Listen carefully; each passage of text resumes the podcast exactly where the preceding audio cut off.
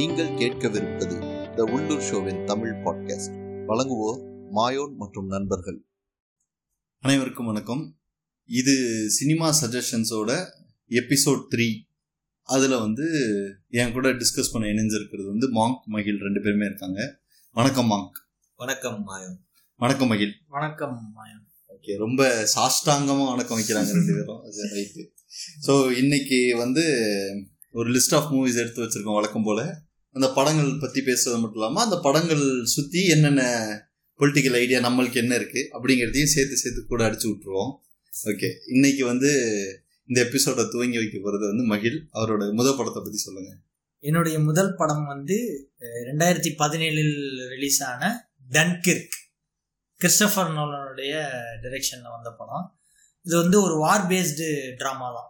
So actually story என்னன்னு பார்த்தீங்கன்னா, world war two நடந்து முடி அதான் நடந்து முடிஞ்ச டைமில் வந்து டன்கிர்க்ன்றது வந்து ஃப்ரான்ஸில் இருக்கக்கூடிய ஒரு ஒரு பிளேஸ், ஒரு இடத்து, அந்த ஊரோட பேர் அது டன்கிர்க். அங்கே வந்து அந்த அந்த ஜெர்ம் அந்த செகண்ட் வேர்ல்டு வார் டூ நடந்து அதில் உயிரோட மிச்சமானவங்க ஒரு நாலு லட்சம் பேருன்னு வச்சுக்கோங்களேன். நாலு லட்சம் பேருமே அந்த டன்கிர்க்ன்ற இடத்துல வந்துட்டு மாட்டிப்பாங்க. மாட்டிப்பாங்கன்னா அவங்கவுங்க சொந்த ஊருக்கு போக முடியாமல் அந்த இடத்துல வந்துட்டு சிக்கிப்பாங்க.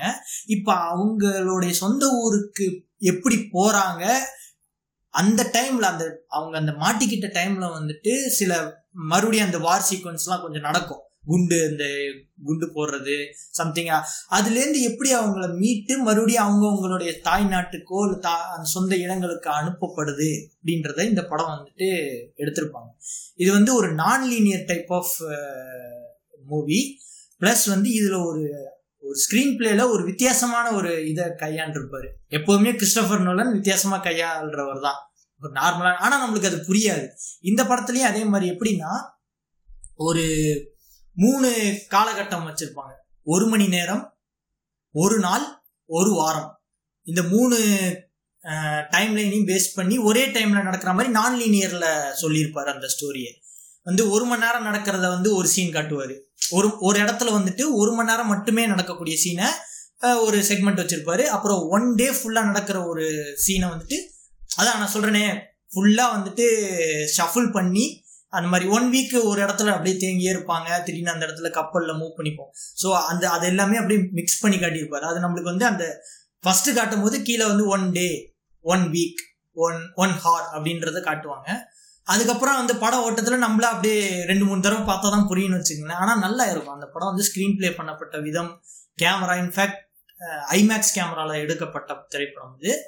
ஸோ இது ஒரு ஐமேக்ஸ் ஸ்க்ரீனில் பார்க்கும்போது அந்த ஃபுல் அந்த எஃபெக்டோட பா நம்ம ஃபீல் பண்ணலாம் அந்த படத்தை. ஸோ ஒரு நல்ல கதைக்களம். ஆக்சுவலாக கிறிஸ்டபர் நோலன் சொல்லும்போது ஒரு பாலிசியாகவே வச்சிருக்காருன்னு நினைக்கிறேன். அந்த ஐமேக்ஸ் கேமராவில் தான் நான் ஷூட் பண்ணுவேன் அப்படிங்கிறத ஒரு பாலிசியாகவே வச்சிருக்காரு. ஒரு அடிஷ்னல் ஒரு ஒரு காமெடி ஃபேக்டர் தான் வச்சுக்கோங்களேன். நான் ஒரு ஒரு லோக்கல் கம்பேரிசன் ஒன்று பண்ணுறேன். கிறிஸ்டபர் நோலன்னா தமிழ் சினிமாவில் ஒரு இயக்குனரோட, பட் முருகன் நோலன் கிடையாது. நான் முருகன் நோலனுங்கிறது வந்து ஆப்பிளுங்கிற ஃபோனை வந்து எப்படி சைனாக்காரன் போடும்போது ஆரஞ்சுங்கிற பேரில் அதே மாதிரி ஃபோன் போடணும்னா அதுதான் முருகனோல். பட் அந்த மாதிரி நான் சொல்ல வரல. இது ஏன் நான் தமிழ் கம்பேரிசன் யார் கூட பண்ண போகிறேன் அப்படின்னு பார்த்தீங்கன்னா செல்வராகவன். ஏன்னா பொதுவாகவே பார்த்தீங்கன்னா கிறிஸ்டபர் நோலனோட படங்களோட டைம் லைனையும் சரி, அந்த படங்களோட ஸ்க்ரீன் பிளே, அந்த படத்தில் யூஸ் பண்ணியிருக்கிற டெக்னிக்கை புரிஞ்சுக்கிறதுக்கு அந்த படங்களை வந்து நல்ல டீட்டெயில்டாக பார்த்தா மட்டும்தான் அந்த படம். ரொம்ப கேஷுவலாக அந்த படம் புரிஞ்சிடாது. ஓகே, அவரோட மேபி அவரோட ஒரு ஃபர்ஸ்ட் ஒரு படம் ரெண்டு படம் வந்து ரொம்ப லீனியராக இருக்கும் ஸ்க்ரீன் பிளே எல்லாமே. அதுக்கப்புறம் அவர் அந்த மொமெண்டோலேருந்து அவரோட ஸ்டைலே அப்படிதான். டார்க் நைட் ரொம்ப லீனியர், ஏன்னா அதில் வந்து அவர் பெருசாக, பட் அதுலேயே அவரால் என்ன பண்ண முடியுமோ அதை பண்ணியிருக்காரு. பட் ஸ்டில் இது எப்படி வந்து இந்த டன்கிர்க் படம் வந்து ஒரு ஆட்மேன் அவுட்டோ, அவரோட என்டையர் கெரியர்லேயே ஒரு ஆட்மேன். இந்த படத்தை இவர் தான் எடுத்தாராங்கிற ஒரு சந்தேகம் நம்மளுக்கு வருது. அதே மாதிரி தமிழ் சினிமாவில் செல்வராகவன் ஒரு இயக்குனர் இருக்காரு. அவர் படங்களும் இதை கிட்டத்தட்ட இதை தான். நீங்கள் ரெண்டு வாட்டி மூணு வாட்டி குறைஞ்சபட்சம் பார்க்கணும். அவரோட ஸ்க்ரீன் பிளே டெக்னிக் எல்லாமே நல்லாயிருக்கும். இதை ஏன் நான் சொல்கிறேன் அப்படின்னு பார்த்தீங்கன்னா, யாரடி நீ மோகினின்னு சொல்லிட்டு மித்ரஞ்சவர் தமிழில் ஒரு படம் ரீமேக் பண்ணார். அது வந்து தெலுங்குல செல்வராகவன் எடுத்த படம். அந்த அந்த படத்தை மட்டும் தனியாக எடுத்து பார்த்தீங்கன்னா செல்வராகவனோட என்டையர் மூவியோட கிராஃப்ல அந்த ஒரு படம் மட்டும் தனியா ஒரு கிட்டத்தட்ட ஒரு அவுட் லேயர்னு வச்சுக்கோங்களேன். அந்த சம்பந்தமே இல்லாம அந்த ஒரு படம் மட்டும் தனியா இருக்கும், ஹிடன் லேயர் இல்லாத ஒரு படம் நேரடியா இருக்கும். அதை அந்த அந்த படத்தை பார்க்கும்போது நம்மளுக்கு எப்படி ஒரு ஃபீலிங் வரும்னா, இது செல்வராகவன் படமே கிடையாதுங்கிற. ஏன்னா ஐடியலி நம்ம ஒரு மைண்ட் செட்ல இருக்கும்ல, செல்வராகவன் படம்னா பைத்திய மாதிரி இருக்கும், நல்லா இருக்குங்கிறத விட்டுருங்க, பட் அந்த மாதிரி ஏதாவது ஒரு ஹிடன் டீட்டெயில் இருக்கும். அவர் நடந்து போகும்போது செருப்பு பிஞ்சிட்டா கூட அதுக்கு ஏதாவது ஒரு காரணம் கண்டுபிடிக்கிற அளவுக்கு தான் அந்த படங்கள் எல்லாமே நம்ம பார்க்குற மாதிரியான ஒரு நிலையில் இருக்கும். ஆனால் ரொம்ப ஸ்ட்ரெயிட் ஃபார்வர்டாக இருக்கிற படம்னு பார்த்தீங்கன்னா அந்த யாரடி நீ மோகினியோட தெலுங்கு வெர்ஷன், எனக்கு பேர் எனக்கும் தெரியல, ஞாபகம் இல்லை, பட் வெங்கடேஷ், த்ரிஷா, ஸ்ரீகாந்த் அவங்க எல்லாருமே நடிச்சிருப்பாங்க அந்த படம். இதை நான் எதுக்கு சொல்றேன்னா, இப்போ எப்படி கிறிஸ்டோபர் டன்கிர்க் மாதிரி இது வந்து செல்வராகவனோட அந்த ஒரு படம் அப்படிங்கிற அந்த அடிப்படையில் நான் சொல்கிறேன். இதுல இன்னொரு இன்னொரு ஒரு ட்ரிவியா என்னன்னு பாத்தீங்கன்னா, இது ட்ரிவியா கூட இல்ல, இது வந்து கிறிஸ்டோபர் நோலன் மேல வைக்கக்கூடிய ஒரு குற்றச்சாட்டா கூட நிறைய பேர் வச்சாங்க. என்னன்னா, இந்த டன்கிர்க் இந்த போர் இந்த நடந்துச்சுல அந்த அந்த சமயத்துல அங்க அந்த நாலு லட்சம் பேர் மாட்டிக்கிட்டாங்க அப்படின்ற அந்த காலகட்டத்துல இந்தியன் ஆர்மி இருக்குல்ல, இந்தியன் ஆர்மின்னு நான் சொல்றது வந்து அப்போ வந்து பிரிட்டிஷ் ரூல்ல இருந்த இந்தியன் ஆர்மி. அப்போ இங்க இருந்து ஒரு ஒரு பெரும்பான்மையான சிங் பெட்டாலியன் வந்து அந்த டன்கிர்க்ல போய் உதவுனதாகவும் அவங்கள அங்கேருந்து மீட்டு கொண்டு வரதுல இந்தியா வீரர்களுக்கு பெரும் பங்கு இருந்ததாகவும் ஒரு வரலாறு இருக்கு. அந்த வரலாறை இப்போ ஏன்னா டன் இப்போ கிறிஸ்டோபர் நோலன் மாதிரியான ஒரு டைரக்டர் வந்து ஒரு படம் எடுக்கிறாரு அப்படின்னா அவர் எவ்வளவு இன்டெப்தா அதை அனலைஸ் பண்ணுவாரு. பிசிக்ஸ் புக் ஒரு பத்து, கெமிஸ்ட்ரி புக் ஒரு இருபது, சயின்ஸ் புக் ஒரு நாற்பது, அந்த மாதிரி எல்லாம் எடுத்துட்டு போய் நம்ம அந்த படத்தை பார்த்தாதான் புரியுங்கிற அளவுக்கு இன்டெப்தா டீட்டெயில் பண்ணி எடுக்கக்கூடிய கிறிஸ்டோபர் நோலன் வந்து இந்த ஒரு ஹிஸ்டாரிக்கல் ஈவெண்ட்டை மிஸ் பண்ணிட்டாரு அப்படிங்கிறது வந்து இந்திய ஹிஸ்டரியன்ஸ் இருக்காங்கல்ல, வரலாற்று ஆய்வாளர்கள் வந்து ரொம்ப பெரிய ஒரு கவலையாவே அதை சொன்னாங்க. அது ஏன் மிஸ் பண்ணாருன்னு நம்மளுக்கு தெரியல, பட் இது ஒரு ட்ரிவியா மாதிரி. ஏன்னா அவரு அவ்வளோ பெரிய டைரக்டர் வந்து இதை மிஸ் பண்ணிட்டாருங்கிறது வந்து நம்மளுக்கும் ஒரு வருத்தமான ஒரு விஷயம்தான். ஏன்னா அவன் இவங்களுடைய இந்த இந்திய வீரர்களுடைய பங்கு வந்து இந்த டன்கிர்க்ல மிகப்பெரிய அளவுல இருந்ததாக ஒரு பெரிய வரலாறே இருக்கு. Okay, so actually nice additional info. So இப்போ அப்படியே டன்கிர்க்லேருந்து நீங்கள் சொல்லுங்கம்மா உங்கள் லிஸ்ட்டில் நீங்கள் வச்சுருக்கிற படம். என்னுடைய லிஸ்ட்டில் நான் வச்சுருக்க படம் வந்து, நான் ரொம்ப நேரமாக நான் ஹிஸ்ட்ரி அப்புறம் வந்து இந்த அடாப்டிவ் ஹிஸ்ட்ரியிலேருந்தே படங்கள் எடுத்ததுனால கொஞ்சம் அப்பாற்பட்டு போய் வேற ஒரு ஜானருக்கு போகலாமேன்னு சயின்ஸ் ஃபிக்ஷன் ட்ராமா, ஸோ அந்த ஜானரில் ஒரு படம். இந்த படத்தை எடுத்தவர் வந்து டென்னிஸ் வில்லனேவ் அப்படின்ற ஒரு பிரெஞ்சு கெனடியன் டைரக்டர். எதுக்காக நான் இவர் சொல்றேன்னா, இவர் வந்து நிறைய படங்கள் எடுத்திருக்காரு. குறிப்பா நம்ம பார்க்கணும்னா இன்சென்ட் ஐஸ், சிகாரியோ, அந்த மாதிரியான படங்கள் எடுத்த ஒரு டைரக்டர். இன்னொரு படம் கூட சொல்லணும்னா plate runner two thousand forty nine, இந்த படங்கள்லாம் எடுத்த டைரக்டர் தான் டெனிஸ் வில்லனேவ். ஸோ இவர் எடுத்த ரெண்டாயிரத்தி பதினாறுல இவர் எடுத்த ஒரு படத்தை தான் நம்ம நான் இப்ப சொல்ல போறேன். அந்த படத்தோட பேரு அரைவல். இப்போ இந்த படத்தினுடைய கதைன்னு பார்த்தீங்கன்னா, உலகத்தில் ஒரு பன்னெண்டு இடத்துல ஒரே நேரத்தில் ஏலியன் ஸ்பேஸ்ஷிப் வந்து லேண்ட் ஆகும். அந்த ஸ்பேஸ்ஷிப் வந்து லேண்ட் ஆகினதுக்கப்புறமா அந்த ஏலியன்ஸ் வந்து நம்மளை தாக்க போகிறாங்களா இல்லை அவங்க எதுக்காக வந்திருக்காங்கன்னே உலக மக்களுக்கு புரியாது. ஒரு பன்னெண்டு உலகத்தில் இருக்கிற முக்கிய பன்னெண்டு நகரங்களில் இந்த மாதிரி ஒரு ஸ்பேஸ்ஷிப் வந்துடும். அங்கே வந்து எதுவுமே கம்யூனிகேட் பண்ணாமல் அந்த ஸ்பேஸ்ஷிப் மட்டும் வந்து நிற்கும், எதுவுமே இருக்காது, அதுலேருந்து ஒரு மெசேஜோ எதுவுமே வராது, அப்படியே வந்து நின்றுட்டு இருக்கும். ஸோ இப்போ இதை என்ன பண்ணுவாங்கன்னா, எதற்காக இவங்க வந்திருக்காங்க, இவங்க என்ன பண்ண போகிறாங்க, உலகத்தை அழிக்க போகிறாங்களா இல்லை உலகத்தை காப்பாற்றுறதுக்காக வந்திருக்காங்களா, எதுக்காக வந்திருக்காங்கன்னே புரியாமல் இருக்கிற சமயத்தில் என்ன பண்ணுவாங்கன்னா, இந்த படத்தோட ப்ரொட்டகனிஸ்ட் வந்து ஒரு லேடி. அவங்க வந்து ஒரு லிங்குவிஸ்டிக் எக்ஸ்பர்ட், அதாவது இந்த எழுத்து கலைகள்லாம் இருக்குல்ல அதை பற்றி படிக்கக்கூடியவங்க. ஸோ அவங்களை என்ன பண்ணுவாங்கன்னா, யூஎஸ் மிலிட்டரி வந்து அவங்கள கூப்பிட்டு இந்த மாதிரி ஒன்று வந்திருக்கு, நாங்கள் இவங்க கூட கம்யூனிகேட் பண்ணலான்னு ட்ரை பண்ணுறோம். ஸோ அவங்க என்ன இது பேசுவாங்கன்னு நம்மளுக்கு தெரியாது கரெக்டாக. இப்போ ஏன்னா வேற ஒரு கிரகத்துலேருந்து வராங்க, என்ன பேசுகிறாங்கன்னு தெரியாது, அவங்களுடைய என்ன சொல்ல வராங்கிறத நம்ம கிராக் பண்ணணும், கண்டுபிடிக்கணும் அப்படிங்கிறதுக்காக இவங்களை கூட்டிகிட்டு போவாங்க. ஸோ இவங்க போய் அந்த முயற்சியில் ஈடுபட்டு அவங்க வந்து அந்த அவங்க வந்து அந்த ஏலியன்ஸ் வந்து ஒரு சைன் லாங்குவேஜ் தான் பேசும். அதாவது இவங்க போவாங்க, அதுக்கப்புறம் அந்த சீன்லாம் வரும், இவங்க போவாங்க ஒரு சைன் லாங்குவேஜ் பேசிக்கிட்டே இருக்கும். ஸோ அந்த சைன் லாங்குவேஜை டெய்லி படித்து அவங்க என்ன சொல்ல வராங்கன்றத கண்டுபிடிச்சி எதுக்காக அவங்க வந்திருக்காங்கிறத வந்து கடைசியாக ரிவீல் பண்ணுவாங்க. ஸோ அதுதான் வந்து இந்த படத்தினுடைய கதை. நான் எதுக்காக இந்த சயின்ஸ் ஃபிக்ஷனை எடுத்தேன்னா, இந்த இந்த படத்தில் வந்து எல்லா படத்துலையும் பார்த்தீங்கன்னா ஏலியன் வரும், ஒரு நாலு பேரை அடிக்கும், தூக்கி போடும், அடிக்கும், ஏலியன்ஸ் வந்து உலக அழிக்கதான் வந்திருக்குன்ற மாதிரி காமிப்பாங்க. இந்த படத்துல ஒரு வித்தியாசமா காமிச்சிருப்பாங்க. ஏலியனுங்கிறதையே வந்து ஒரு வித்தியாசமான ஒரு ஆங்கிள், அதுங்களுக்குன்ற ஒரு மொழி இருக்கு. ஏன்னா இப்ப எல்லா படங்கள்லயும் சயின்ஸ் பிக்சர் படங்கள்ல பாத்தீங்கன்னா எல்லா ஏலியனும் இங்கிலீஷ் பேசும், அப்படிதான் யூஸ்வலா கொண்டு போவாங்க. ஆனா இந்த டைரக்டர் ஒரு வித்தியாசமா யோசிச்சு அந்த அவங்களுக்குன்னு ஒரு லாங்குவேஜை கண்டுபிடிச்சு அந்த லாங்குவேஜ்ல அவங்க என்ன சொல்ல வராங்கிறத இன்டர்பிரேட் பண்ணி அதை உலக மக்களுக்கு எப்படி புரிய வைக்கிறாங்க. ஏன்னா இப்ப லிங்குவிஸ்டிக் எக்ஸ்பர்ட் எல்லாம் பாத்தீங்கன்னா அந்த காலத்துல எழுதின எழுத்துக்கள் எல்லாம் வச்சு அது என்ன சொல்ல வந்திருக்காங்க அந்த மாதிரி ஒரு ஆளை கூப்பிட்டு போய் அதை கிராக் பண்ணி கொண்டு வராங்க. அந்த மாதிரி ஒரு வித்தியாசமான ஒரு ஜானர்ல எடுக்கப்பட்ட ஒரு அருமையான சயின்ஸ் பிக்ஷன் படம். நீங்க பன்னெண்டு ஸ்பேஸ்ஷிப்னு சொன்னோன்னே எனக்கு டவுட் வந்துச்சு, பன்னெண்டா பதிமூணா அப்படின்ட்டு. பன்னெண்டு தான், ஏன்னா பதிமூணுன்னா இலுமினாட்டிகளோட ஸ்பேஸ், பதிமூணு குடும்பத்துக்கு ஒரு ஒரு ஸ்பேஸ்ஷிப் வந்து இறங்கியிருக்கோம் அந்த மாதிரி இருக்குமோன்னு சொல்லி நானாவே ஒரு கற்பனை. ஹாலிவுட் படம் அதனால அப்படிலாம் இருக்க வாய்ப்பு இல்லை. தமிழ் படமா இருந்தா மேபி இல்லை. இவர் வந்து ஒரு ஒரு வித்தியாசமான ஒரு டைரக்டர். ஏன்னா இந்த இன்சன்டைட்ஸ் மாதிரி படங்கள்லாம் நீங்க பாத்தீங்கன்னா வந்து ஒரு பயங்கரமான வித்தியாசமான ஒரு ஜானர்ல இருக்கும். இன்சன்டைட்ஸ்ல பாத்தீங்கன்னா ஒரு ட்வின்ஸ் வந்து அவங்களுடைய பூர்வீக ஊருக்கு போகும், அந்த மாதிரி ஒரு அங்க போய் அவங்க அங்க வார் கிரைம் நடந்த ஒரு ஊரு, அந்த ஊர் பேரெல்லாம் சொல்ல மாட்டாங்க, பட் அங்க இருந்து அங்க என்ன நடக்குதுங்கிற மாதிரியான ஒரு கதை எடுப்பாங்க. அதே மாதிரி சிக்காரியோ ஒரு வேற ஒரு ஜானர்ல இருக்கும். அந்த மாதிரி வித்தியாசமான ஜானர்ல படம் எடுக்கக்கூடிய ஒரு டைரக்டர். ஓகே, ஸோ இப்ப என் லிஸ்ட்ல இருக்கிற படம் வந்து பாத்தீங்கன்னா ஒரு முக்கியமான ஒரு ஹாலிவுட் இயக்குனர். அவர் வந்து நம்ம ஊருக்கு ஈக்குவலன் டு கே எஸ் ரவிக்குமார்னு வச்சுக்கலாம். நான் உடனே கேவலப்படுத்துறேன்னு நினைச்சிடாதீங்க. கே எஸ் ரவிக்குமாருங்கிறதுனா நான் எதை வச்சு மீன் பண்றேன் அப்படின்னா நிறைய ஹிட் படங்கள் கொடுத்துருப்பாரு, அந்த அடிப்படையில் சொல்றேன். ஸோ டேவிட் ஃபின்ச்சர் அவரோட படம் தான். ஸோ ஜோடியாக் அப்படிங்கிற ஒரு படம், இது வந்து ஒரு கிரைம் த்ரில்லர் மிஸ்ட்ரி அந்த மாதிரி நீங்க என்ன ஜானர் வேணாலும் வச்சுக்கலாம். ஸோ இது எப்படி இருக்குன்னு பார்த்தீங்கன்னா, இந்த படத்தை பற்றி சொல்றதுக்கு முன்னாடி இந்த படம் வந்து கிரே ஸ்மித் அப்படிங்கிற ஒருத்தர் வந்து எழுதின ஒரு புக்கோட இதுதான். அந்த கிரே ஸ்மித் எதை பற்றியான புத்தகம் எழுதுறாருன்னு பார்த்தீங்கன்னா, அவர் வந்து ஒரு ஒரு என்ன சொல்றாருன்னா இந்த ஜேர்னல்ஸ்லாம் வரும்ல மேகசின், அதுக்கெல்லாம் வந்து இது வரைகிறவர். ஸோ அவர் வந்து என்ன பண்ணுறாருன்னா அந்த ஜேர்னலில் வந்து ஒரு ஒரு சீரியல் கில்லிங் நடக்குது சான் பிரான்சிஸ்கோவில்.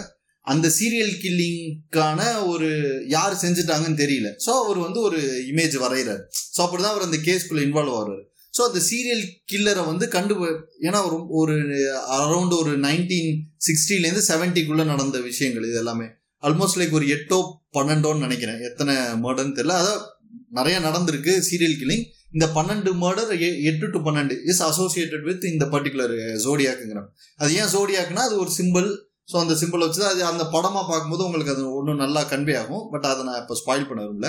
பட் எதுக்காக இந்த படத்தை மென்ஷன் பண்ணுறோம் அப்படின்னு பார்த்தீங்கன்னா, ஒரு படம் வந்து சீட் எட்ஜ் த்ரில்லர்னு சொல்லுவாங்கள்ல, ஒரு படம் ஆரம்பிக்கிற மொதல் சீன்லேருந்து அந்த படம் முடிகிற அந்த கடைசி சீன் வரைக்கும் நம்மளை ரொம்ப என்கேஜிங்காகவே வச்சுருக்கோம். Even though it is and real incident. அந்த இன்சிடென்ட்டை பற்றி இப்போ போய் நீங்கள் விக்கிபீடியாலையோ ஏதோ ஒரு இடத்துல வந்து ஜோடியாக் கில்லர்னு போட்டிங்கன்னா உங்களுக்கு வந்து எக்கச்சக்கமான ரெஃபரன்சஸ் கிடைக்கும், நிறைய ரெஃபரன்ஸ் கிடைக்கும். அவர் சேர்ந்த அந்த கொலைகள் அப்புறமா அந்த அது ரிலேட்டடாக பார்த்தீங்கன்னாவே அதை பேஸ் பண்ணி எக்கச்சக்கமான படங்கள்லாம் வந்திருக்கு. இந்த ஜோடியாக் கில்லரை பேஸ் பண்ணி சைனீஸில் வந்து சைனீஸ் ஜோடியாக் அந்த மாதிரி ஏதோ ஒன்று. அப்புறம் இந்த ஜோடியாக் கில்லருங்கிறவரு ஒரு கல்ட்டாக மாறுறாரு. ஸோ அவரை முன்னுதாரணமாக வச்சுக்கிட்டு நிறைய சீரியல் கில்லர்ஸ் வராங்க. சில சீரியல் கில்லர்ஸ் என்ன பண்ணுறாங்கன்னா தன்னை ஜோடியாக்குன்னு அடையாளப்படுத்திப்பதன் மூலமாக நம்ம ஒரு ஃபேமுக்கு போக முடியுங்கிறதுனால கூட நிறைய பேர் தன்னை ஜோடியாக்குன்னு அடையாளப்படுத்துகிறாங்க. பட் இது இது இது எல்லாத்தையுமே அந்த படம் உள்ள பேசும்.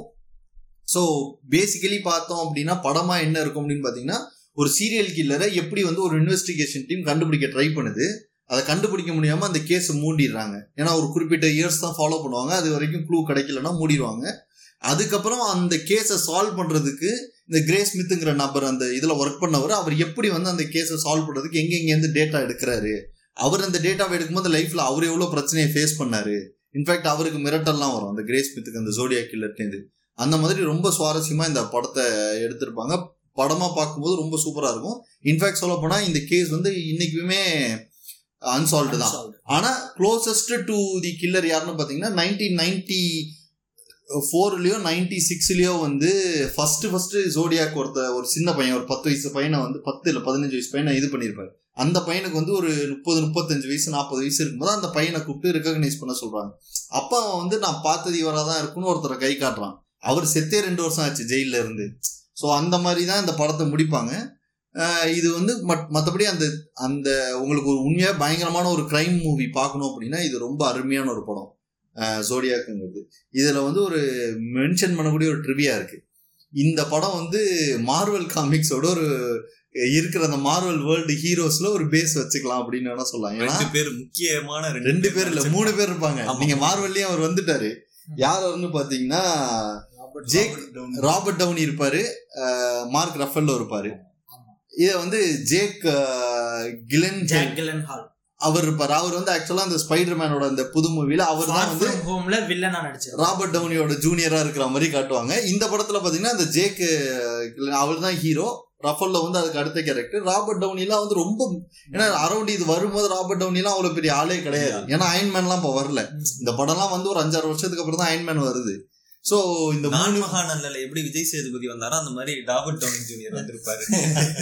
கரெக்ட், அந்த மாதிரி. ஆனா அட்லீஸ்ட் நம்மளுக்கு தெரியும் இவர் கொஞ்சம் ஸ்கிரீன் ஸ்கிரீன் ஸ்பேஸ் இருக்கும். இந்த படம் வந்து இந்த மூணு பேரும் இருப்பாங்க. இது வந்து ஒரு ஜஸ்ட் ஒரு அடிஷனல் கண்டென்ட் தான். இப்போ நீங்கள் இந்த கதையை சொல்லும் போது எனக்கு வந்து கொரியன் மூவி ஒன்று மெமரிஸ் ஆஃப் மர்டர்ன்னு சொல்லிட்டு ஒரு படம் இருக்குது. அதுவும் இதே சேம் அன்சால். இத்தனைக்கும் அந்த மெமரிஸ் ஆஃப் மர்டர் ஒரிஜினலாக நடந்த கதை. இதுவாது நீங்கள் வந்து ஒரு ஒரு எழு எப்படி சொல்றது ஒரு நாவலா எழுதின கதைன்னு சொன்னீங்க. இல்ல இல்ல இது உண்மையான இதுவும் சிக்ஸ்டி டு செவன்டிஸ்ல நடந்த உண்மை விஷயத்தை ஒரு பத்திரிகையில போடுவாங்களே ரெகுலரா. ஆமா ஆமா. அதுல போடும்போது அந்த பத்திரிகைக்கு ஒருத்தர் வரைஞ்சு கொடுக்குறாரு. இப்ப இந்த மாதிரி ஒருத்தன் கொலை பண்ணிட்டான், அவனுக்கு ஒரு உருவப்படம் போடணும் போது ஒருத்தர் வரைகிறாருல, அவர் வந்துதான் இந்த கேஸை சால்வ் பண்றதுக்கு நிறைய டேட்டா எடுத்து ஹெல்ப் பண்றாரு. ஸோ இது ஆக்சுவலாக நடந்ததுதான். அதே மாதிரி மெமரிஸ் ஆஃப் மர்டர் அந்த கொரியன்ல வந்த படம், அதுவும் கிட்டத்தட்ட உண்மை கதை தான். அது பயங்கரமா போகும். நீங்க சொன்ன மாதிரியே அந்த இவனை யாருன்னே நம்மளுக்கும் காட்ட மாட்டாங்க அந்த படத்துல யாருன்ற. ஆனா வந்து படத்துல இவ்வளோ நேரம் காட்டின கேரக்டர்ஸ்ல தான் யாரோ ஒருத்தருன்ற மாதிரி நம்மளுக்கு எண்டு அதாவது கிளைமேக்ஸ் போனோடனே தான் நம்மளுக்கே புரியும் இந்த கேரக்டர் நம்ம பார்த்துருப்போம் போல இருக்கு படத்துல, இவன் தான் பண்ணியிருப்பானோ அப்படின்ட்டு. அவங்களும் ஒருத்தனை கண்டுபிடிச்சி இவன் தான் கண்டிப்பா பண்ணியிருப்பான்னு போட்டு அவனை போலீஸ் போட்டு அவனை ஒருத்தனை ட்ராக் பண்ணி அவனை அடிக்கும் என்னமோ செய்யும். அப்புறம் கடைசியில அவங்களுக்கே ஒரு மாதிரி குற்றவன் வச்சு வந்து சரி இவனா இருக்காது விட்டுருவோம் அப்படின்னு சொல்லிட்டு விட்டுருவாங்க.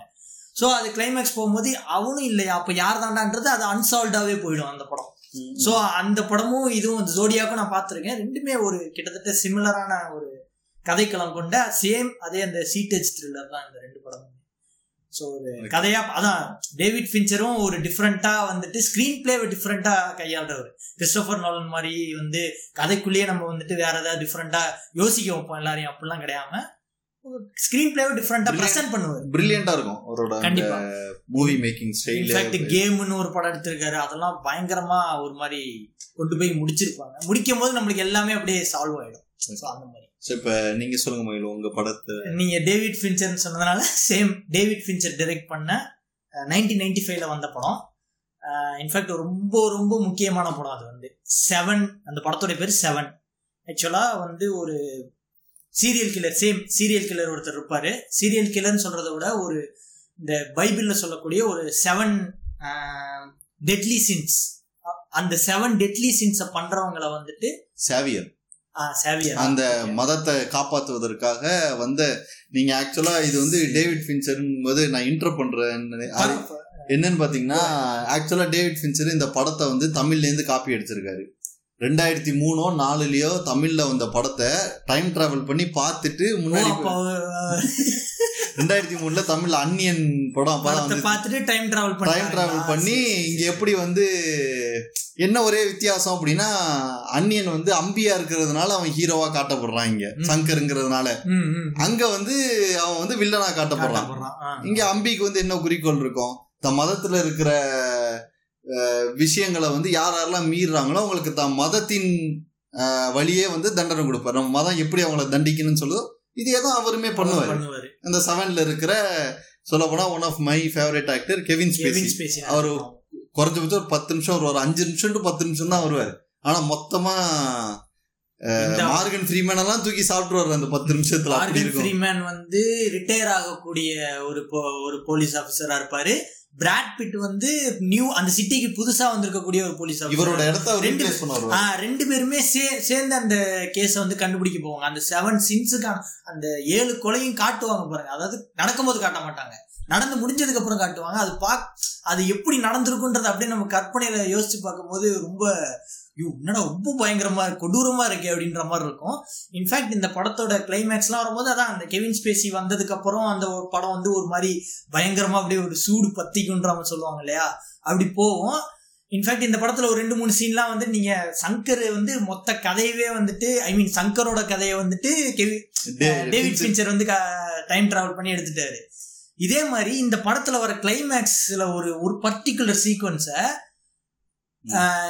இதே டேவிட் ஃபின்ச்சர் வந்து கௌதம் வாசுதேவன் எடுத்திருக்காரு. காக்கா காக்கா படத்துல வரக்கூடிய எனக்கு தெரியும் அது பார்த்துட்டு போயிட்டு அங்க எடுத்துட்டாரு. ஸோ இது வந்து இது பயங்கரமான ரெஃபரன்ஸ் பண்ணி எடுக்கிறவர் தான் டேவிட் ஃபின்ச்சர்.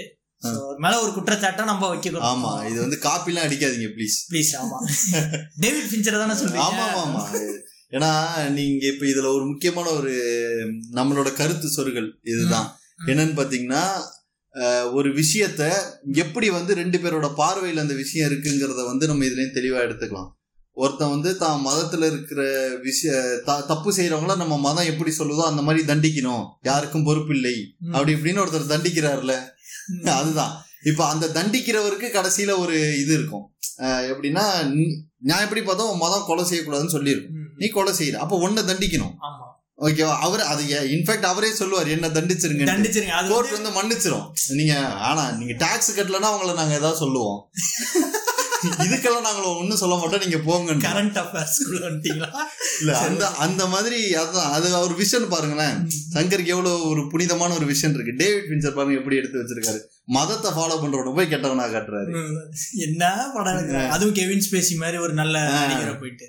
ஆமா சரி ஓகே. அந்த அந்த படத்திலேயே அந்த கடைசி பத்து நிமிஷத்துல நீங்க சொன்ன மாதிரி கெவின் ஸ்பேசியோட ஏற்படுத்தின அந்த இம்பாக்ட், அந்த ஒரு அதாவது ஒரு வில்லன் எப்படி இவ்வளவு பயங்கரமா இருப்பாங்கிறத வந்து அந்த பத்து நிமிஷத்துல மிரட்டி எடுத்து இல்ல ஒண்ணுமே பண்ண மாட்டாருங்க, அவரு பேசிட்டு தாங்க இருப்பாரு. அவர் பார்க்கும் போதே நம்மளுக்கு ஒரு மாதிரி அப்படியே இல்லைங்க, அது அந்த படத்துல அவருக்கான அந்த டெடிகேஷன்லாம் இருக்கும்ல. ஆக்சுவலா வந்து இந்த வில்லன்ஸ்லேயே பாத்தீங்கன்னா எனக்கு இந்த கெவின் ஸ்பேசி சொல்றோம்ல, இதே மாதிரியே வந்து ஹானிபல் லெக்டர் அவர் அவர் வந்து அவரோட அவரோட ஃபேஸ் இப்போ எப்படி மகேஷ் பாபுக்கு ஒரு ஒரு முகமைப்பு இருக்கு என்ன பண்ணாலும் மாறாத அந்த மாதிரி அவர் வந்து அந்த ஹானிபல் லெக்டர்ல பாத்தீங்கன்னா ரொம்ப பார்க்கும்போதே ரொம்ப ஃபர்ஸ்ட் கிளாஸா இருப்பாரு.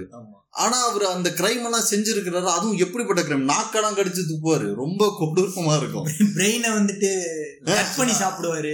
சைலன்ஸ் ஆஃப் த லாம்ப்ல அவர் பார்க்கும்போது ஒரு அப்பாவி மாதிரி இருப்பாரு, அதுல நீங்க ஹானிபலுக்கு போகும்போது இல்ல சைலன்ஸ் ஆஃப் த லாம்ப்ஸ்ல அவரோட இது ஹிட் ஆனதுனால தான் அந்த ஸ்பின் ஆஃப் த ஹானிபல் லெக்டர்னு சொல்லிட்டு. பட் அதான் ஐடியலி நான் மென்ஷன் பண்ண வந்தது சைலன்ஸ் ஆஃப் த லாம்ப்ஸ் தான்.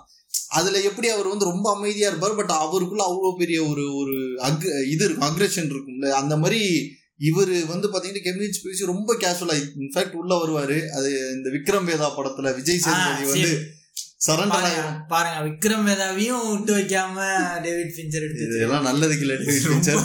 ஆமா சரி ஓகே. ஸோ இப்போ அதுதான் அதுல வரா மாதிரி அவர் போய் சரண்டர் ஆகுறது, சரண்டர் ஆகும்போது அவர் ஃபிங்கர் பிரிண்ட் எல்லாம் அதெல்லாம் வந்து ரொம்ப எக்ஸ்ட்ராடினரியா இருக்கும். இப்போ வந்து நீங்க சொல்லுங்கம்மா உங்க லிஸ்ட். ஸோ அடுத்து என்னுடைய லிஸ்ட்ல இருக்க அடுத்த படம் வந்து ஒரு அமெரிக்கன் அகைன் ஹிஸ்டாரிக்கல் டிராமா தான். ஓகே, எனக்கு நம்மளுக்கு என்னடா இவன் நிறைய ஹிஸ்டாரிக்கல் படமா பாக்குறானேன்னு கூட கேட்கறவங்களுக்கு தோணலாம். பட் ஹிஸ்டாரிக்கல் டிராமால ஒரு ஏன்னா அந்த உண்மையான நடந்த நிகழ்வுகளை நம்ம அதை படமா பார்க்கும்போது நம்ம அந்த சமயத்துல இல்ல அது ஒரு படமா பார்க்கும்போது நம்மளுக்கு அது ஏற்படுத்துற அந்த இம்ப்ரெஷன் தான் நம்மளுக்கு ஹிஸ்டாரிக்கல் டிராமா மேல ஒரு இம்ப்ரெஸ் வர்றதுக்கான காரணம். நான் இப்ப சொல்ல போற படம் வந்து ரெண்டாயிரத்தி பதினாலுல மார்டின் டிண்டல் டில்டம் எடுத்த த இமிட்டேஷன் கேம். ஸோ இந்த இமிட்டேஷன் கேம் அப்படிங்கிறது வந்து என்னன்னா ஒரு ஆயிரத்தி தொள்ளாயிரத்தி முப்பத்தி ஒன்பதுகள்ல வந்த அந்த காலகட்டத்தில் நடந்த ஒரு கதை. என்னன்னா அதாவது பிரிட்டிஷ் இன்டெலிஜென்ட் ஏஜென்சி வந்து எம்ஐ சிக்ஸ் இருக்காங்கல்ல, அதாவது அவங்க தான் வந்து பிரிட்டிஷ் அதாவது யூகே யுனைடெட் யுனைடெட் கிங்டம் உடைய சீக்ரெட் சர்வீஸ். ஸோ அவங்களுக்கும் அதாவது இந்த இரண்டாம் உலக போர் நடந்துகிட்டு இருக்க சமயத்துல ஜெர்மனி கிட்ட இருந்து ரகசிய தகவல்கள் வந்து ஜெர்மானிய படைக்கு வந்து தலைமை இடத்துல இருந்து படைகளுக்கு போகும். அந்த செய்திகள் வந்து ஒரு என்கிரிப்டட் ஃபார்மேட்ல அனுப்புவாங்க, அதை வந்து டீக்ரிப்ட் பண்ணா மட்டும்தான் இவங்களால அது என்ன அவங்க பேசிக்கிறாங்கன்றத கண்டுபிடிக்க முடியும். ஸோ அப்படி அவங்க அனுப்பக்கூடிய அந்த என்கிரிப்டட் மெசேஜஸ் வந்து எனிக்மா அப்படிங்கிற ஒரு மிஷின் மூலமாக தான் அந்த என்கிரிப்டட் கோடை வந்து டிரான்ஸ்ஃபர் பண்ணுவாங்க. ஸோ அந்த கோடை கிராக் பண்ண முடியலையன்றதுக்காக ஆலன் டியூரிங் அப்படின்ற ஒரு பிரிட்டிஷ் மேத்தமேட்டிஷியனை வந்து கூப்பிட்டு வருவாங்க. ஸோ அந்த ஆலன் டியூரிங் என்ன பண்ணுவார்னா, இந்த படங்களில் அது அவர் அந்த கோடை கிராக் பண்ணுறதுக்கு அவருக்குன்னு ஒரு டீம் கொடுப்பாங்க. அந்த டீமை வச்சு எப்படி அந்த எனிக்மா கோடை அவர் கிராக் பண்ணாரு அப்படிங்கிறது தான் இந்த படத்தோடைய கதை. ஏன் இந்த படத்தை நம்ம சொல்றோம்னா, இப்போ நம்ம யூஸ் பண்றோம்ல இந்த கம்ப்யூட்டர், இந்த மாதிரியான மிகப்பெரிய இந்த சூப்பர் கம்ப்யூட்டர்ஸ் எல்லாம் வர்றதுக்கான முக்கியமான காரணம் வந்து ஆலன் டியூரிங்னு சொல்லலாம். நம்ம நினைக்கலாம் சார்லஸ் பேபேஜ் தான் இதற்கான காரணம் அப்படின்னு நினைக்கலாம். பட் அதுக்கு முன்னாடியே வந்து ஆலன் டியூரிங் கண்டுபிடிச்ச அந்த எனிக்மா கிராக் பண்ணக்கூடிய அந்த டிசைஃபரிங் மிஷின் தான் வந்து இதுக்கான முன்னோடி. ஏன்னா ஒரு மெஷினுக்கு இவர் இவர் வந்து அதுக்கு நிறைய இன்புட்லாம் எழுதுவாங்க. அந்த இன்புட்டை அதுக்கு ஃபீட் பண்ணானே அது ஒரு அவுட்புட் கொடுக்கும். ஸோ அந்த அவுட்புட்டு தான் வந்து இவங்க அந்த என்கிரிப்டட் மெசேஜோட டீகிரிப்டட் மெசேஜ். அதை எப்படி அவர் கண்டுபிடிச்சாரு, எப்படி அந்த ஜெர்மானிய படைகள் கிட்டேருந்து ஒரு ஒரு சீன்ல என்ன ஆகும்னா, இவங்க அந்த கோடை கிராக் பண்ணிடுவாங்க. இந்த கோடை சொன்னோம்னா அதாவது இந்த பிரிட்டிஷ் படையை வந்து காப்பாத்திரலாம்.